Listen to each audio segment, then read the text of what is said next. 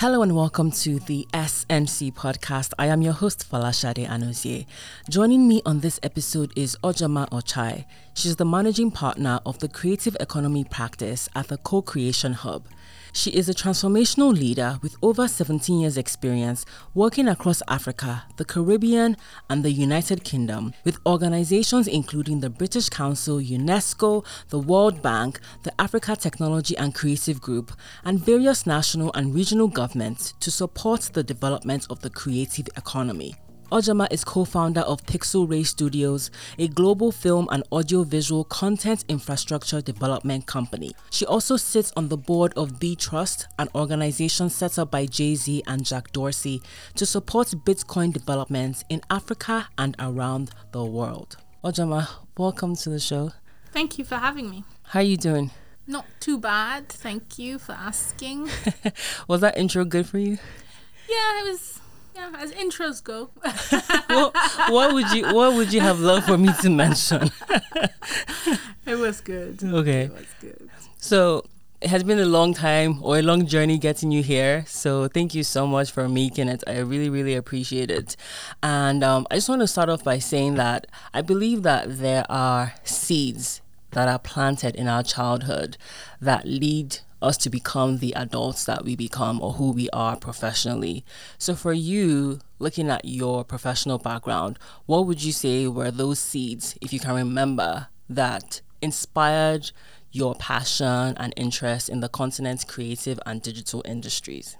Right, so I would say in my journey, there's maybe two seeds. Books, I would say it's the first seed. I'm lucky that I had the opportunity in childhood to read lots and lots of books.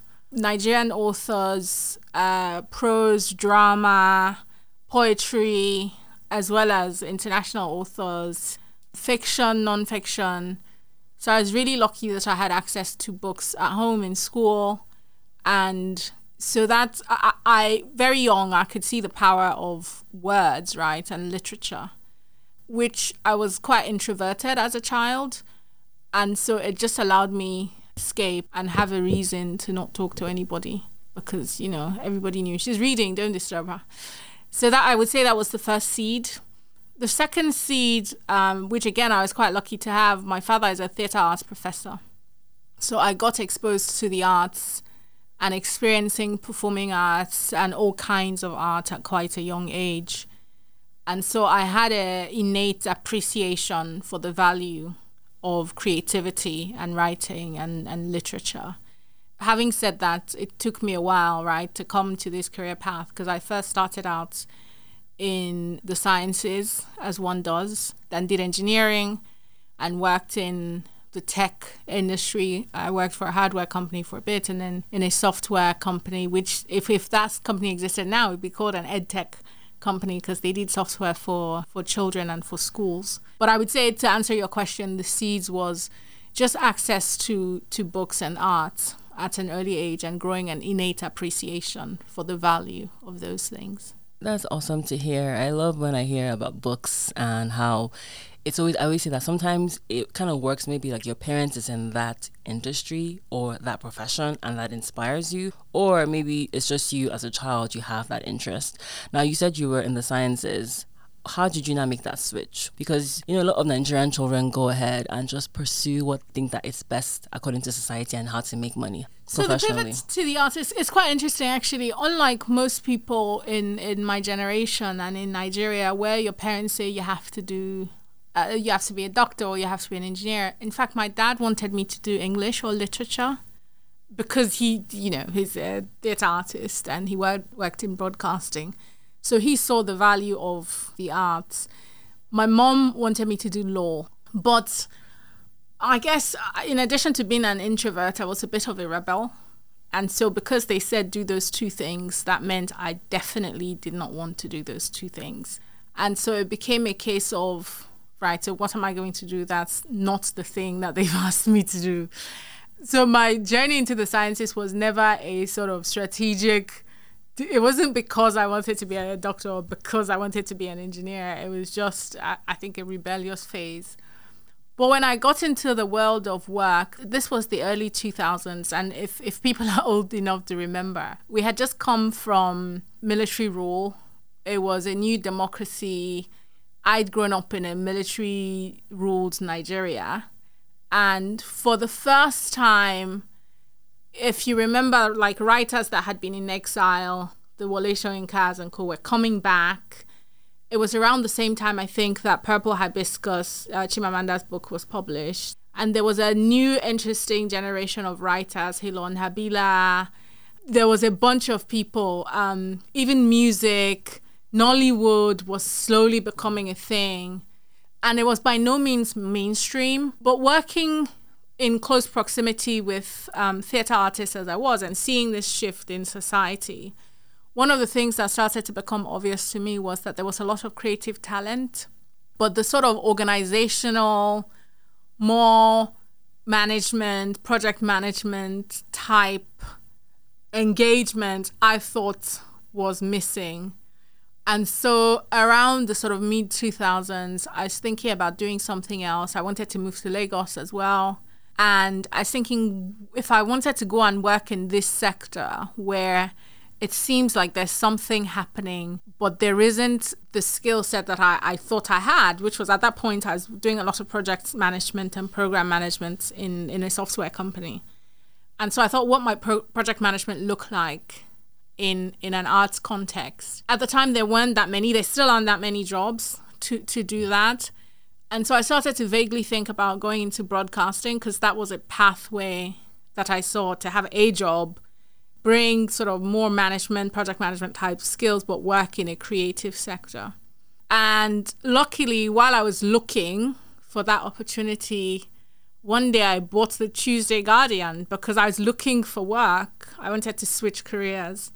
And I saw a vacancy for an arts assistant at the British Council, which I thought was perfect because here it is, it's an actual job.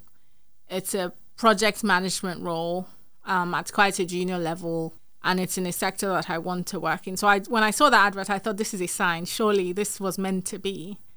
And I applied, and the rest is history. So that's how I made the pivot. I did go on and specialize. So I went on and did arts management after a few years working and knowing that, okay, this is the thing that I think I want to do. So I did go in and do arts management. I did a lot of personal research because at that time, this notion of something called the creative industry also started to develop, not so much in Nigeria, a lot in the UK. And being at the British Council, it did expose me to just understanding what it meant. And it really resonated with me in those early days because I thought, on one hand, we have the talent and we have the creativity. And on the other hand, we have this economic situation where it felt a lot more hopeful at the time, I think, because it was by this time, I'm talking now about sort of 2009, it was about 10 years of democracy. All our indicators were looking up. And so I thought this could be a really powerful economic driver. So I started to do a lot of personal research. I started to try and understand the policy context. And so I did a lot of professional development around just understanding creative economy policy, understanding arts management. I was lucky, again, I had the opportunity while I was at the British Council to develop new initiatives. So I remember in 2009, when we first started to talk about creative industries, people would always be like, what is that? Music they knew, film they knew-ish, you know, but then what is this thing that you speak about? So 2009, we started a Creative Industries Conference. I remember we did the very first, what it would be called, an actual Creative Industries Conference. I'm sure before that time, there will have been convenings around arts or film or music. But it was a Creative Industries Expo where on one hand, we wanted to showcase the sort of product, like what does, when you say creative industry, what does that mean to visually represent the sort of goods and services that the creative industries would be, but also have a policy discussion. I remember the first one that we had lots of guests from the UK and we had lots of Nigerian guests and speakers as well. And we had a reception, a gala for the very first one. And I remember my country director, after the first, at the gala, we had given him the program, you know, his name was David Higgs, and David, could you show up at this time for this gala? And he rocks up, and there was a governor, the Cross River State governor at the time, came for the gala, which was a boost because he understood what we were trying to do in terms of creative industries. And I remember my country director saying, like, how did you pull this off? And I find that if you're convinced, if you have a conviction about something and you're able to articulate the conviction, you can get people to come along on that journey with you. So it was a combination of spotting an opportunity, recognizing that I had skill sets I could deploy, and then getting other people, convincing other people to come on that journey. You talked about hope at the time. Do you feel, you made it seem like it was so hopeful back then? Do you feel like there's no hope now? By the way, the Cross River State's governor at the time was Liyel Imoke. That was his name. Okay. So I think the hope of 2009 has now been tampered with the reality of just how complex Nigeria is and how... And I think the complexity stems from some things we can't control, like our linguistic diversity, our geographical diversity, our cultural diversity. I think some of the complexities stems from that, and there's not much we can do about the fundamentals of that. Obviously, we could do with changing our reaction and our engagement with that diversity. But I think there's also lots of vested interests that have meant that the optimism is now tempered with a dose of realism that, you know, we probably need a couple generations, right, to build the country that we want to see. But also, I'm 20 years older, so there's also that it's not, you know, call it wisdom, call it cynicism as you grow older. But I think it's just the passage of time and just being more realistic about what's possible. Yeah, I was telling my boss yesterday that I actually do hate adulthood sometimes because some choices you don't want to make, you have to make them because you have to think about bills, you have to think about diplomacy, there's so many things you have to. I understand where you're coming from. And just quick question, you know, you had talked about when you went into the industry, you were focused on project management, like you knew that was what you wanted to do. Was there any time that you thought you wanted to actually pursue that broadcasting that you wanted to do initially, or you were just squarely focused on that? You know, because sometimes when you get that exposure, like, oh, maybe I should actually do this, you know. So can you just speak quickly about that? So in terms of pursuing a creative career, that's a really interesting question, because in secondary school, I was quite a mistress for 6 years, right? The secondary school I went to was quite a new one. And so my set was the first set. So from GS1, we had like leadership roles, and so I was choir mistress for 6 years, which obviously implies that I can sing. Well, I could sing. I don't know that I can sing anymore, but I think it also implied some coordination capability, because it was also a Catholic school, so the choir was a big thing, right? The choir we did mass at least 3 times a week, so it was an important thing. Music was an important thing. And then when I was leaving secondary school, I won the best prize for drama, because I used to act, right? And I've done roles from Lazarus to like all kinds of outlandish things.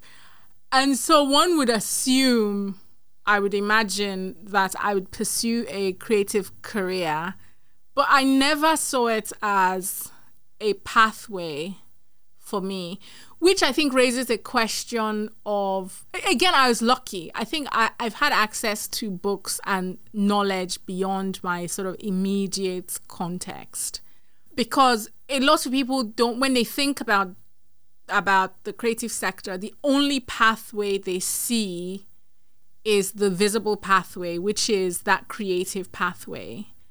But I think even from that time, in my role as choir mistress, for example, I recognized that it was as much my coordination ability as my singing ability. Because when it came down to it, in the choir as a voice, I was one of, 50 people that are in the choir. So the unique thing, and I don't know how I knew this at 10, but over the sort of 6 years of secondary school, I knew that being choir mistress, the unique thing wasn't that I could sing. It was that I could coordinate this group of people to show up for rehearsals and be at this place at this time. And so it wasn't about the singing. In the singing, I wasn't the best singer. I was one of 50 people that could also sing, right? And so I think knowing that, when I started to think about how might I work in this sector, it didn't occur to me, because in my head, people that can sing are a dime a dozen, but there's one choir mistress. And that's a thing that you can do that not many other people can do. All of this is in hindsight. I wasn't this strategic. I was about to say, like, oh my God. All of this is like in hindsight. I was thinking, like, what was it, you know? But I guess that reasoning was there at the time. But when I look back on the choices I've made, it's because I recognized in this context where I'm working in this creative capacity, the thing that I stand out for is not the creative capacity, it's the coordination capacity.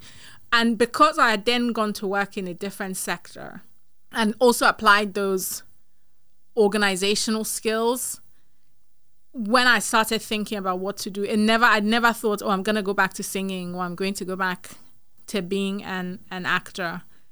Because in my head, things are usually pretty tidy.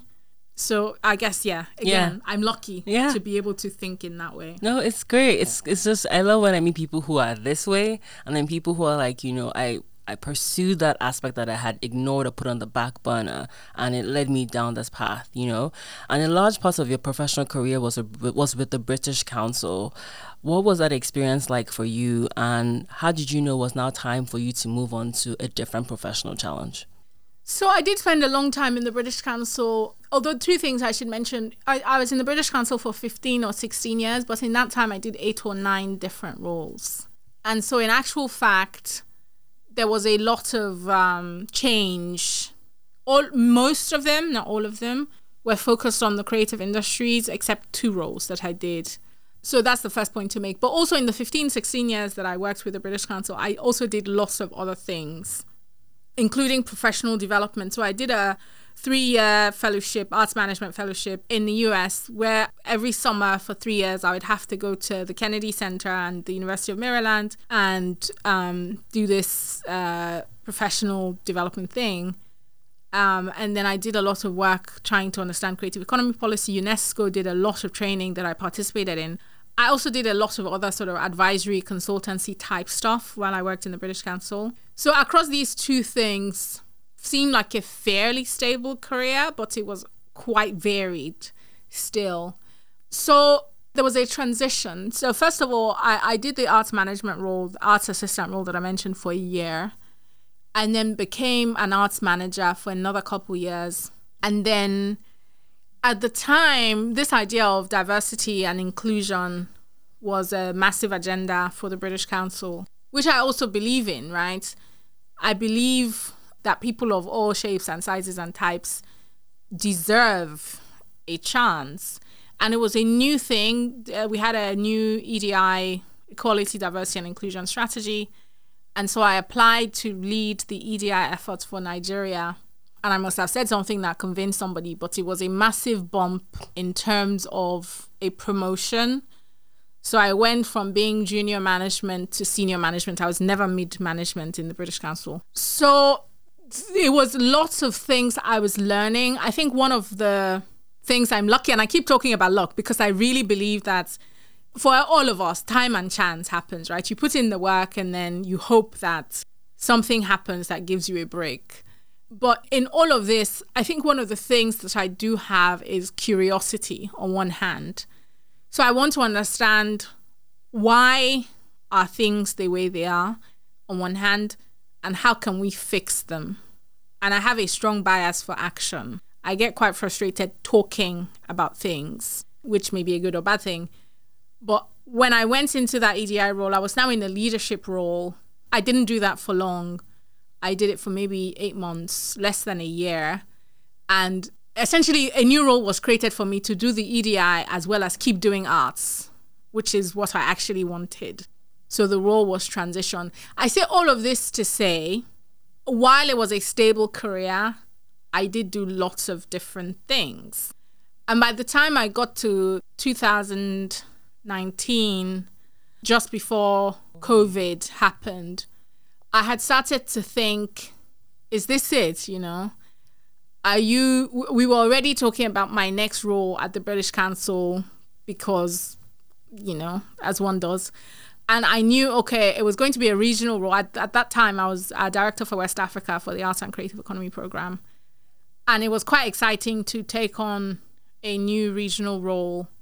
And we're already talking about that transition. But then COVID happened and we were in lockdown, and then I had started the role and I wasn't traveling. As COVID was, lockdown, I think everybody started reevaluating their life choices. And I thought, is this really what I want to do for the rest of my life? Not really. I was turning 40. Like, if you don't do it now, when are you going to do it? And so one morning in June of 2021, at this point, I thought, actually, that's it. I'm going to leave. And so I told my boss, it was a Friday, and he said to me, well, forget we had this conversation. Think about it over the weekend. It was a bit of an impulsive decision because I didn't necessarily have a plan. All I knew, there were a few things I knew. One, at that point, I had just completed some research that was looking at how technology is changing the creative industries around the world. So backtracking a bit, around 2019, when I started to think about what I wanted to do, at the time, streaming obviously had started to become a thing. YouTube was a thing, people consuming content. And I thought, this is interesting. Coming from a tech background, I became curious about how is technology going to change the way that the creative industries function. So I started to do some personal research. And then in 2020, I convinced UNESCO to pay me to do some research of how creative industries will be transformed by technology. So I went and did an analysis of 94 countries or so around the world. And essentially the findings from the research, one of the key findings was that the value chains of the digital economy, what we call the digital economy, so things like big data, social media, broadband internet, all of those things in that ecosystem are becoming indistinguishable from the value chains of the creative economy. So where does audiovisual content begin and where does Instagram end, for example? So it's becoming harder and harder to delineate between those two things. So that was one of the conclusions from the research. So when I said I was leaving my job, all I knew was there's an opportunity here for Africa. We talk about all of the barriers to achieving the growth that we want to see in the creative economy, but we don't actually have a mechanism. And there aren't many African organizations driving that agenda of how are we going to apply technology. So when I said I was going to leave, I knew I wanted to do something in that regard. What it actually was, I didn't know. In my head, I'll take a couple months off and figure it out. But once I got the idea, I chatted to a few people, and one of the people I told about it was Bosun at CC Hub. And CC Hub had been doing tech and application of innovation for 12, 11 years at that point. And he said, oh yeah, I think it's brilliant. Let's do it together. And so literally, by the time I negotiated my end date with the British Council, I left the British Council on the 31st of October, 2021. And I started this practice on the 1st of November, 2021. And we registered it. We did the strategy and figured it out. We actually started operations in 2022. So that's a rather long-winded answer. To answer your question, I think the thing that drove me was just knowledge and information that came from a curiosity to understand what's next for this sector of ours, and then just doing it. Because I could have talked about it to death, but I just thought, let's just do it and try it and see. Yeah, I think it's also not just about just doing it, it's also about connecting the dots, as my boss would always say. Like, that ability to be curious and to connect the dots is so critical and can change one's, trajectory in so many ways. Now, you talked about, your work as the managing partner at CC for the creative economy practice. Yes, economy practice, exactly, at CC Hub. Can you just speak briefly about what that is and how that experience? When you left the British Council, did you feel, was there like any fear? Because a lot of people feel like when they're leaving something that they've done for such a long time, there's that fear like, oh, what if it doesn't work out where I'm going to? But you're still going to make that decision, but there's just that initial fear of like, oh my God, I'm leaving what is comfortable or familiar. Was there fear? I don't think so. I'm able to dissociate almost and think about how will what I'm doing be perceived? I don't care how it's perceived, but I think about it because I want to, like, I'm quite analytical and quite objective, I think. I would like to think. I knew that everyone else would think, are you crazy? Like, you've just got this great regional role. The organization tried really hard to make me stay. Why on earth would you leave? So I knew that from anyone looking from the outside, it would be crazy. But I myself, I didn't think it was crazy. And I did a number of scenarios in my head, like, what's the worst that could happen?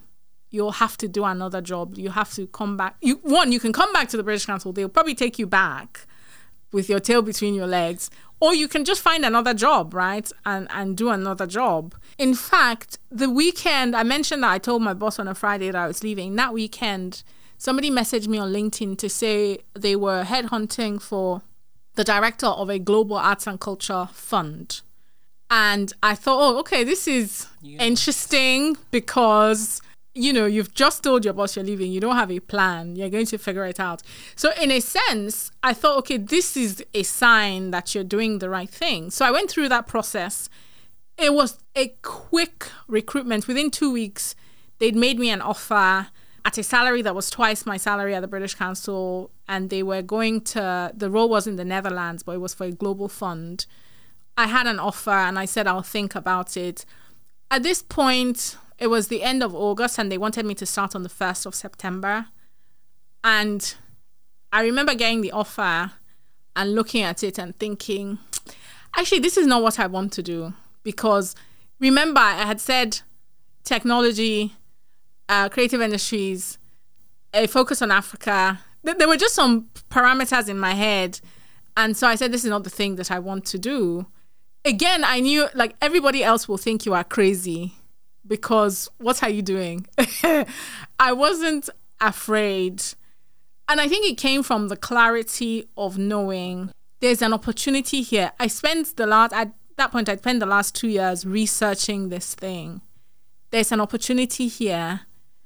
And then another thing I should mention is in my last sort of couple of years in the British Council, I started to get really fascinated with this idea of narratives and perception and how Africa is perceived and how Africa is talked about.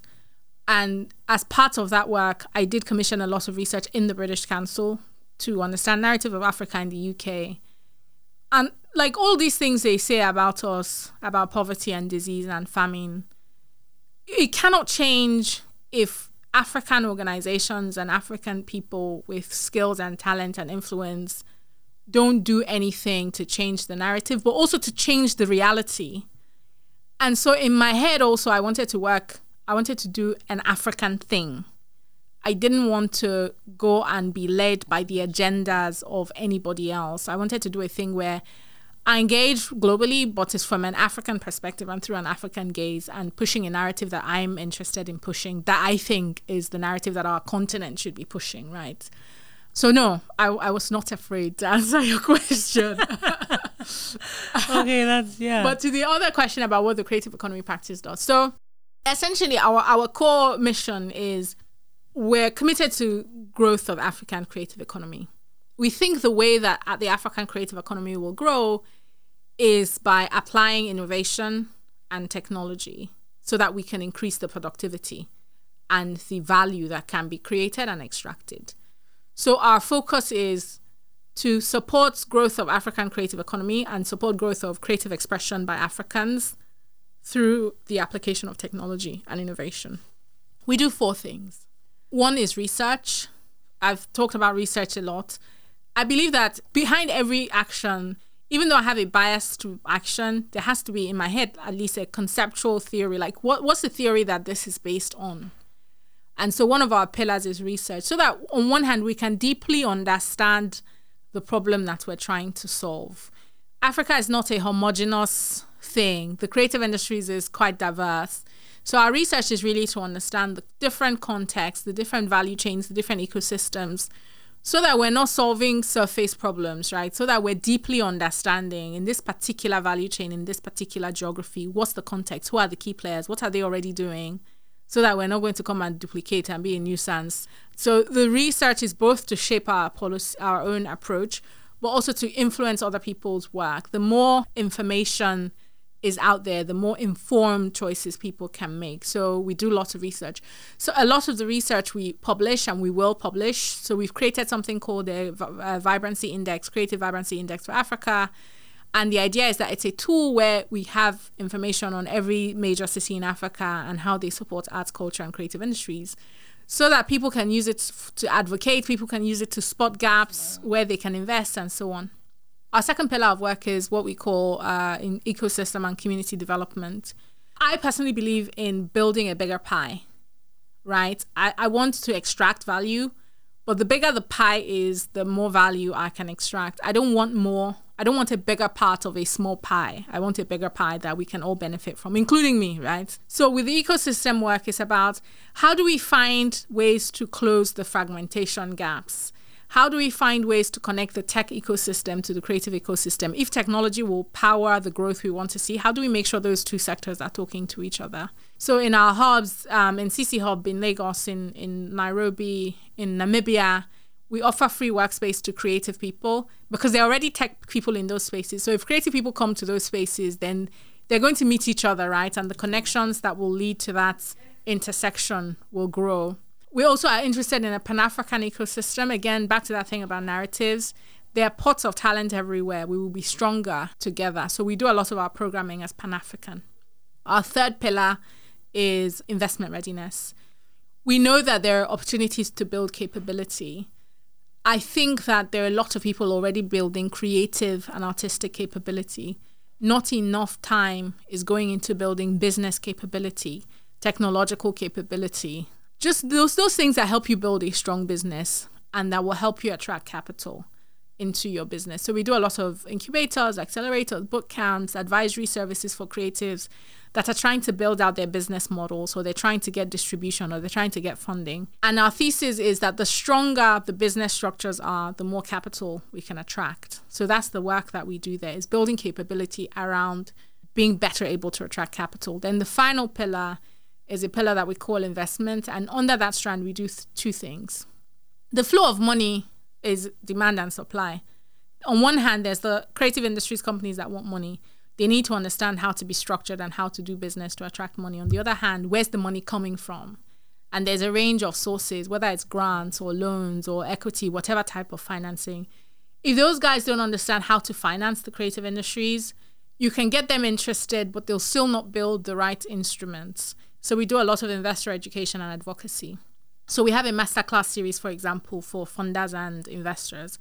And the idea is while we build the capability of the businesses that will require capital, we need to also build the capability of the capital providers so that they can create the right types of instruments.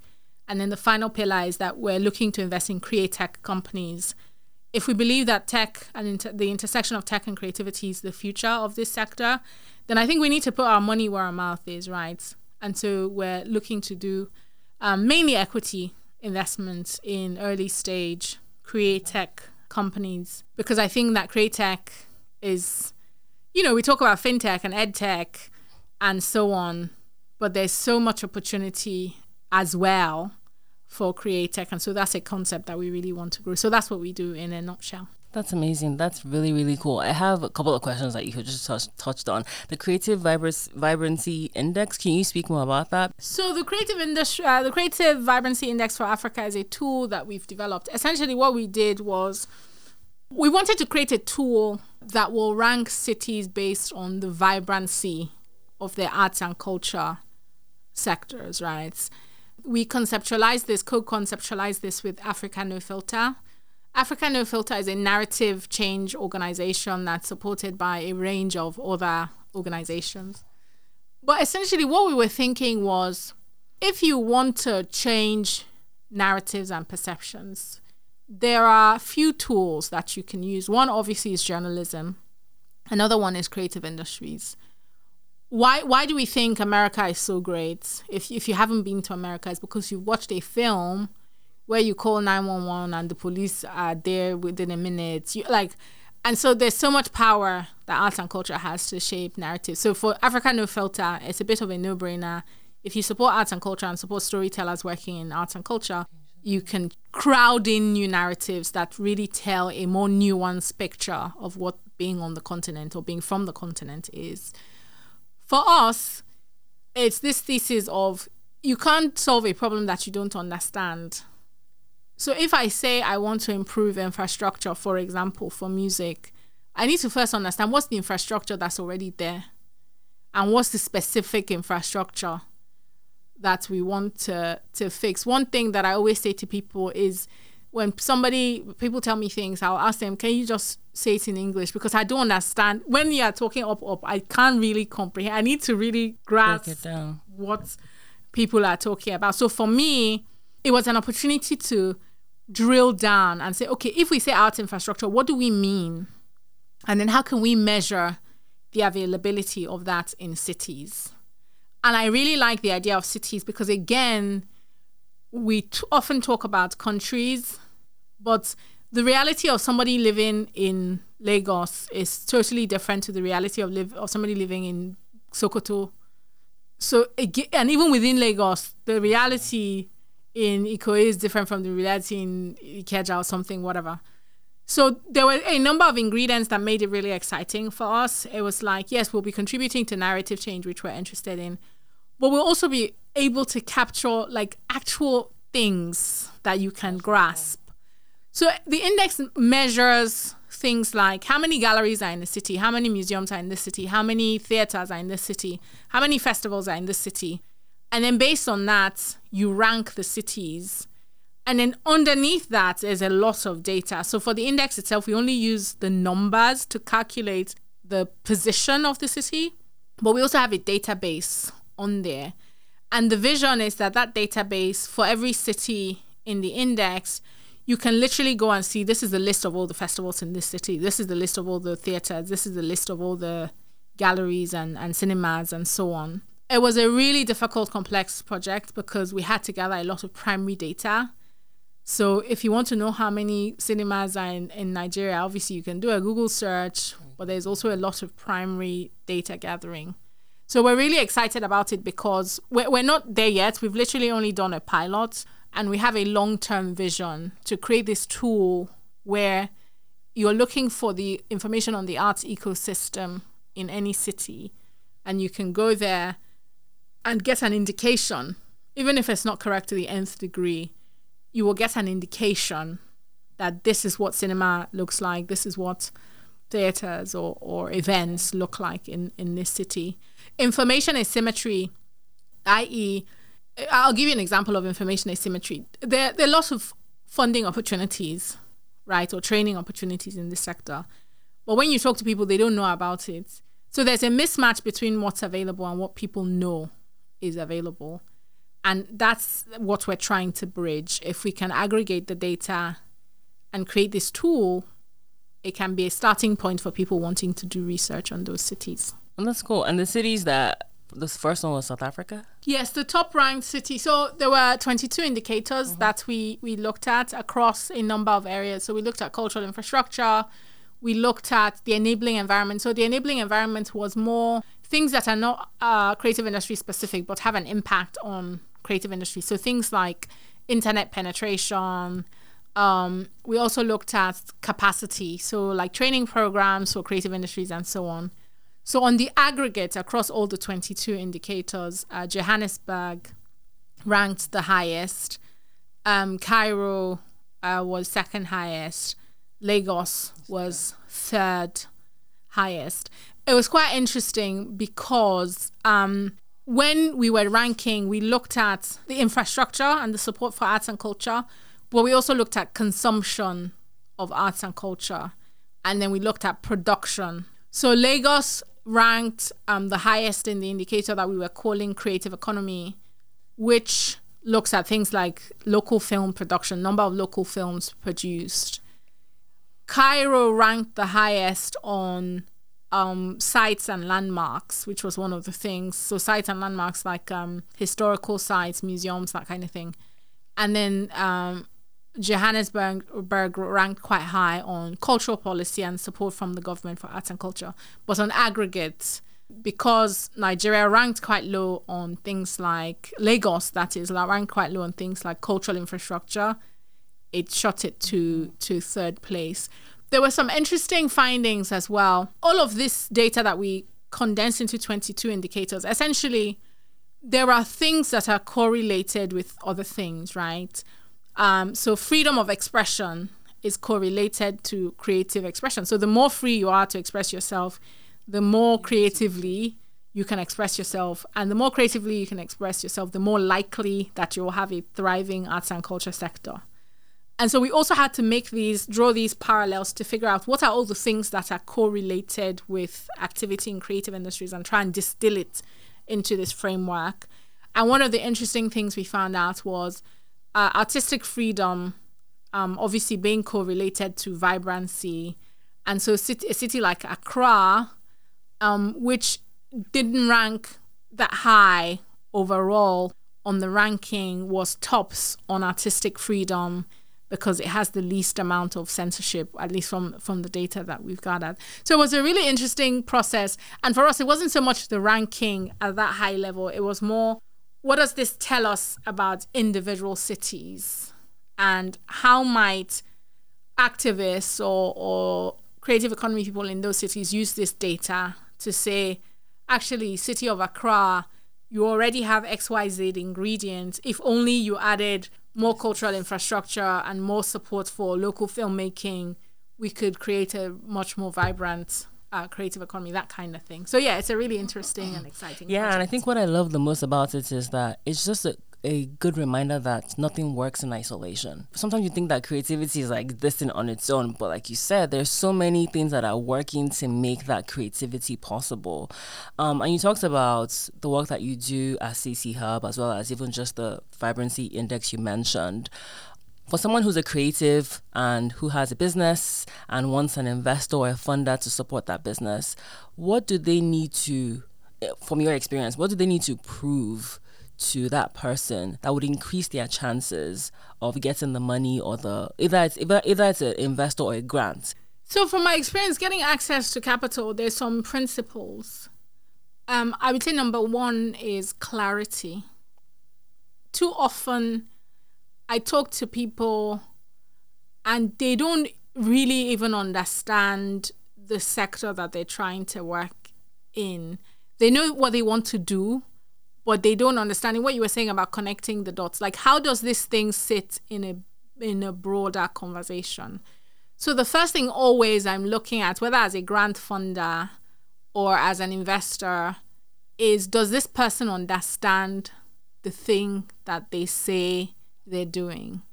And I would say, I'm making up this statistic, but majority, 60 to 70% don't. They'll say words that anybody can say.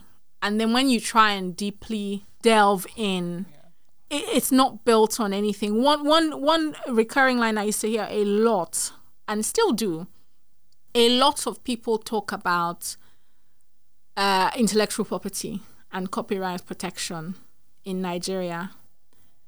Many of them talk about it and talk about piracy and illegal copying. Most of them have never tested the system. Like, have you ever tried to mediate a copyright infringement?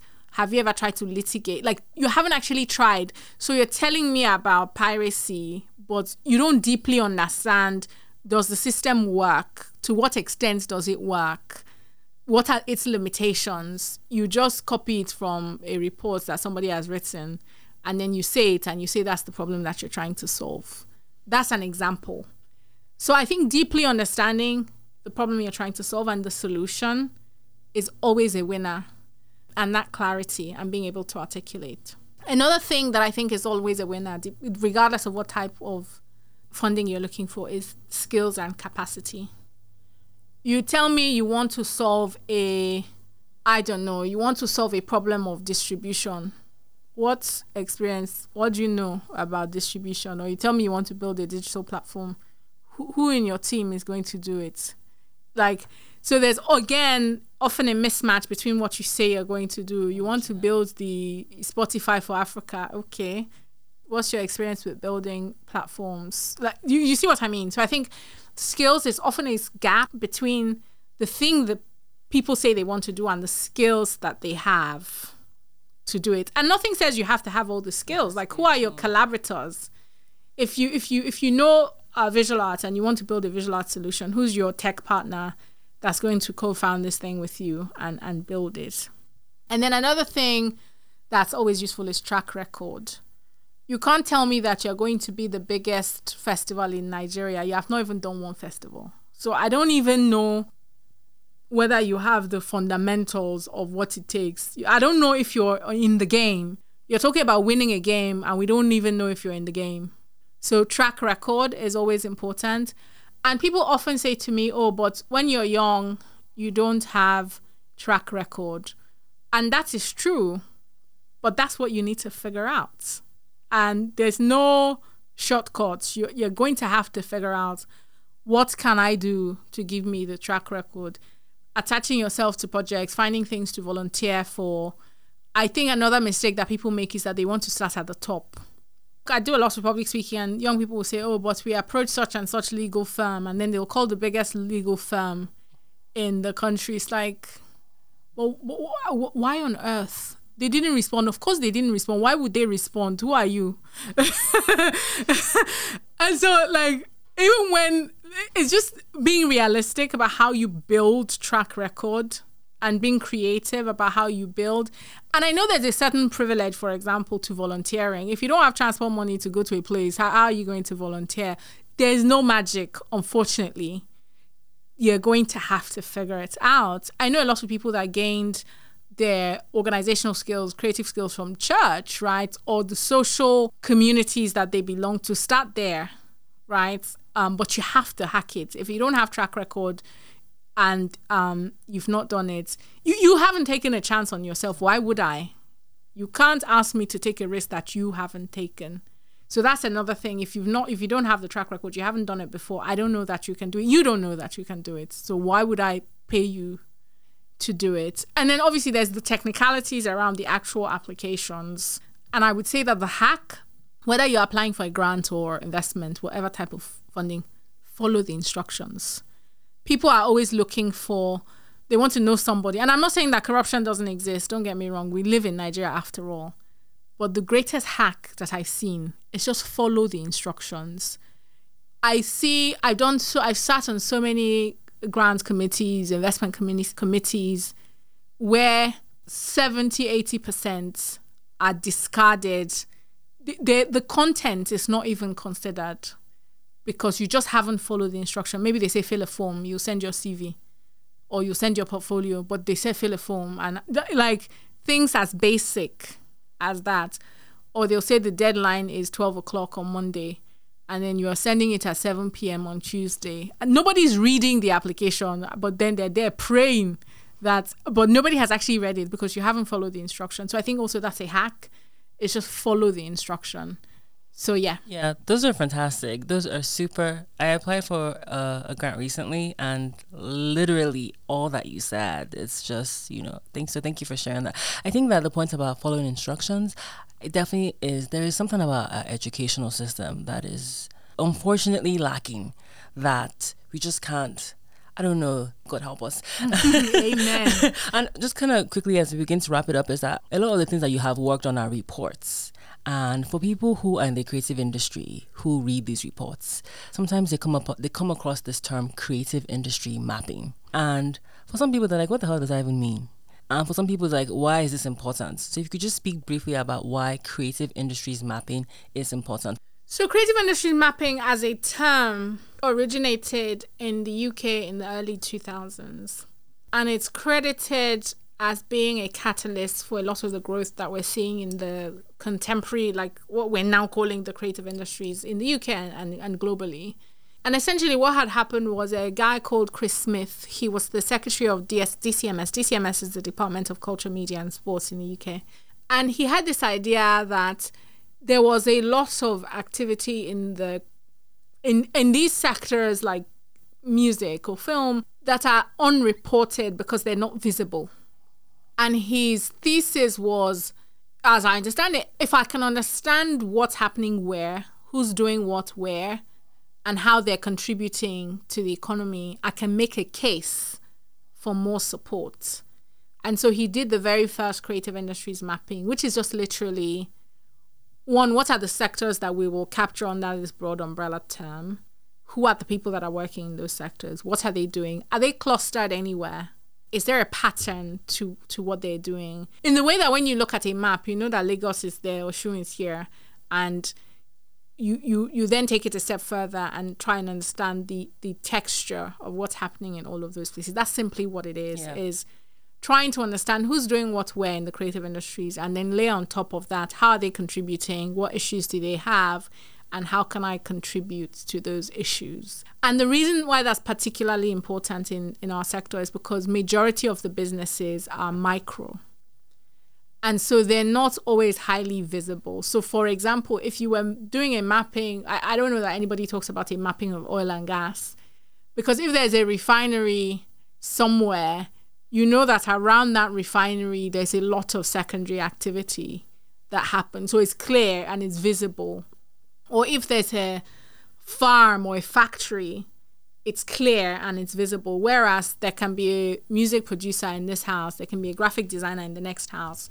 So the sector, because one, is so diverse, and two, is all these micro businesses, it's hard to grasp it and say, this is what it actually represents. And so that's what a mapping tries to do, is to put form and evidence behind something that exists but can seem quite amorphous and nebulous. Thank you so much for explaining that. It kind of goes back to your point about how when you look to get into the creative industry, it's not always about the front-facing jobs. Sometimes that mapping lets you see, oh, this is an area that is still developing or that's about to develop. How can I lean into that industry or explore that industry? So thank you for sharing that. Now, as we wrap it up, you have this company called Pixel Ray. Could you speak more about that and what you intend to achieve with the company? We talk a lot about narratives and stories of Africa. And one of the things that increasingly came to mind over time was we can't just be the story, right? So I often joke, it's great to be a filmmaker and have my film on insert name of popular streamer here, right? It's nice, but I'd rather own the streamer. It's nice to have a contract with big studio in certain name of country. I'd rather own the studio. There's nothing wrong. There's no studio if there's no filmmaker, right?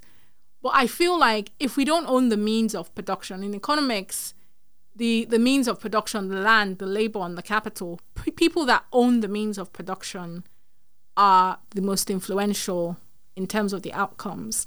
So for us, that's the thesis, is it's not enough that our stories need to be told. We also need to own the land, the labor, and the capital through which those stories are told. And one of the biggest, largest scales of infrastructure in terms of film and content development is sound stages. With COVID and the just explosion of streaming, globally, there's a shortage of sound stages where studios where films and content are shot are booked out years in advance because people are making series, they're making content for streamers and so on. And we thought this is an opportunity for us to build infrastructure that means African ownership of that infrastructure, but then influences the type of stories and the perspective from which those stories are coming. So that's the thinking behind Pixel Ray. What has that journey been like for you thus far? It's still early days. We're looking to develop sound stages in Ghana, which that's public information. And so we're developing soundstage projects in Ghana. And then we're also developing soundstage projects in the Caribbean as well, which maybe is less public information, but it's also something that we're working on. Okay, that's cool. Looking forward to all of that amazing stuff. And what about your work as a board member of B Trust? Yeah. So B Trust essentially is so all of these things in my head are connected, right? Because if ecosystems don't work, you can't create value and you can't extract value. So I started to think a lot about payments and how money moves, and how the world of work is changing. It's really difficult if you're a freelancer Or even if you're a musician, just getting paid in Nigeria, like literally, I don't mean conceptually, like for somebody that's sat in America to send you money physically can be really challenging, or necessarily so. Even for you to pay for services. Oh, exactly. Yeah. And in the last few years, he who shall not be named really showed us Pepe. So I started thinking a lot about what does a democratized payments world look like on the internet, and Bitcoin represents that. So again, from a research and trying to understand perspective, I got really curious on how might we support the development of projects and products and services that enable seamless global transactions. Obviously, my interest is the creative industries, and that's how I got involved with Bitcoin. So B Trust is this organization that's supporting developers. So we essentially support developers to develop open source projects. Open source because we believe it should be a public good, and open source projects that other people can then build on to develop payment solutions or solutions for licensing of music, or like all of the things that we say blockchain can do. I think Bitcoin is the only blockchain worth engaging with. And I feel like we need to develop the capability to be able to engage with it and see what it can do for payments, for copyright, all the things we think that blockchain can do. So B Trust, we essentially give developers grants to work on open source projects. Well, what has that journey been like for you? Just being able to educate, because I know that part of what you do is also education. So how has that process been like? Because I feel like sometimes in this part of the world, it seems like the adoption is slower than elsewhere. How do you go around addressing those maybe pushback that sometimes you may see? Interestingly, I think if anything, Bitcoin adoption has been much faster in Africa because there are clear use cases. There are lots of people that are speculating in terms of crypto more generally, and I believe, I don't know if we're allowed to say that word on this podcast, but there's Bitcoin and then there's shitcoins. Everything else that's not Bitcoin is a shitcoin. The bias is sleeping through. And together, Bitcoin plus shitcoin is the whole crypto world, right? And I feel like there's a lot of crypto speculation. So people will buy it to sell it. But a lot of people actually don't know that most people, I would dare say, maybe not most, but a significant chunk of people that use crypto are using it for genuine case studies or use cases of just trying to buy something in another country and not being able to buy it. But if you use crypto or Bitcoin or a Bitcoin powered, sometimes you don't engage. I will not call the brand names, but they're apps where they'll tell you send money internationally in 1 minute. You don't engage with the Bitcoin or the stable coin that's at the back of it, but it's a crypto transaction that's powering and enabling it to happen at the cost that it happens. And so I would say that adoption is actually quite high. I think what we don't have is the technical capability. So we're adopting things that have been built elsewhere. And really in 2023, we can't be crying African narrative and then we're waiting for other people to build it and then we'll go and use it. So what we've really been focused on is really building the technical capability. So we support different efforts that are looking to build the technical capability that will mean more African developers working on Bitcoin. It has been a bit slow, but we anticipate that in the next few months, it will accelerate dramatically. Yeah, looking forward to that. It's just great to see the progress that's happening, slow as it may be, and but maybe hopeful, as you said in the beginning. I think you have to be hopeful. If you work in, first of all, if you live in Nigeria, you have to be an optimist because, especially if you have a choice about where to live, you can only live here because you're optimistic about the future. So yeah, it's still hopeful. Yeah, still hopeful. All right. So you will not be in Nigeria very soon because you have an upcoming residency at the Rockefeller Bellagio Center. Yes, I do. Yes. So talk about that. Because when I reached out to interview you, I thought that was so striking. I thought that was super interesting for you to share more on the podcast. So essentially, the fellowship is it's this opportunity that Rockefeller gives to academics, thinkers, entrepreneurs, to reflect on problems that they're trying to solve or things that they want to change in society. And so the fellowship is essentially space and time in this amazing Bellagio Center on Lake Como in Italy, where you spend a few weeks there just reflecting on the problem and figuring out a way to solve it, essentially. It sounds pretty wild, but that's all it is. You get space to live there and work there and then interact with other people that are thinking about similar things that you're thinking about. So the thing that I will be reflecting on while I'm there is emerging technologies and the creative industry. So I feel like that's what we're doing in the creative economy practice. But we've established the practice, and I'm now at a point where it's over a year, it's getting to 18 months. What next? What could we be doing that we're not doing? And thinking more deeply about it, which it's so easy to not think about it when I'm, in Lagos and moving about. And yeah, so that's all it is. So I'm going to be thinking about AI and what implication it will have on creative economy policy and practice in Africa, and a little bit about blockchain as well, what implications for policy and practice. Yeah, when I saw that, because I looked it up and I was like, it's super important, because sometimes the busyness of life just prevents you from thinking about the next big thing, So good luck with everything and enjoy the time. Just reflect and think. It's super important. Let's go on to the fun random questions. Are you ready? Okay. Thank you.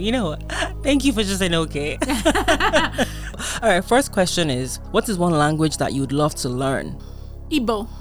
Oh, I'm half Igbo and I'm really not hard and sensitive to learn it. Oh, really? Because I feel like it's so hard. It's such a beautiful language and so expressive. Like, I don't understand it, but when they're speaking, it's just so dramatic. It's like, oh God, I wish I knew what they were saying. Oh my gosh, I took Igbo in secondary school and it was such a struggle for me. So I did as well for junior WAEC. I did Igbo. I wrote an article on Ubosi Agagi Mechefu, the day I will never forget.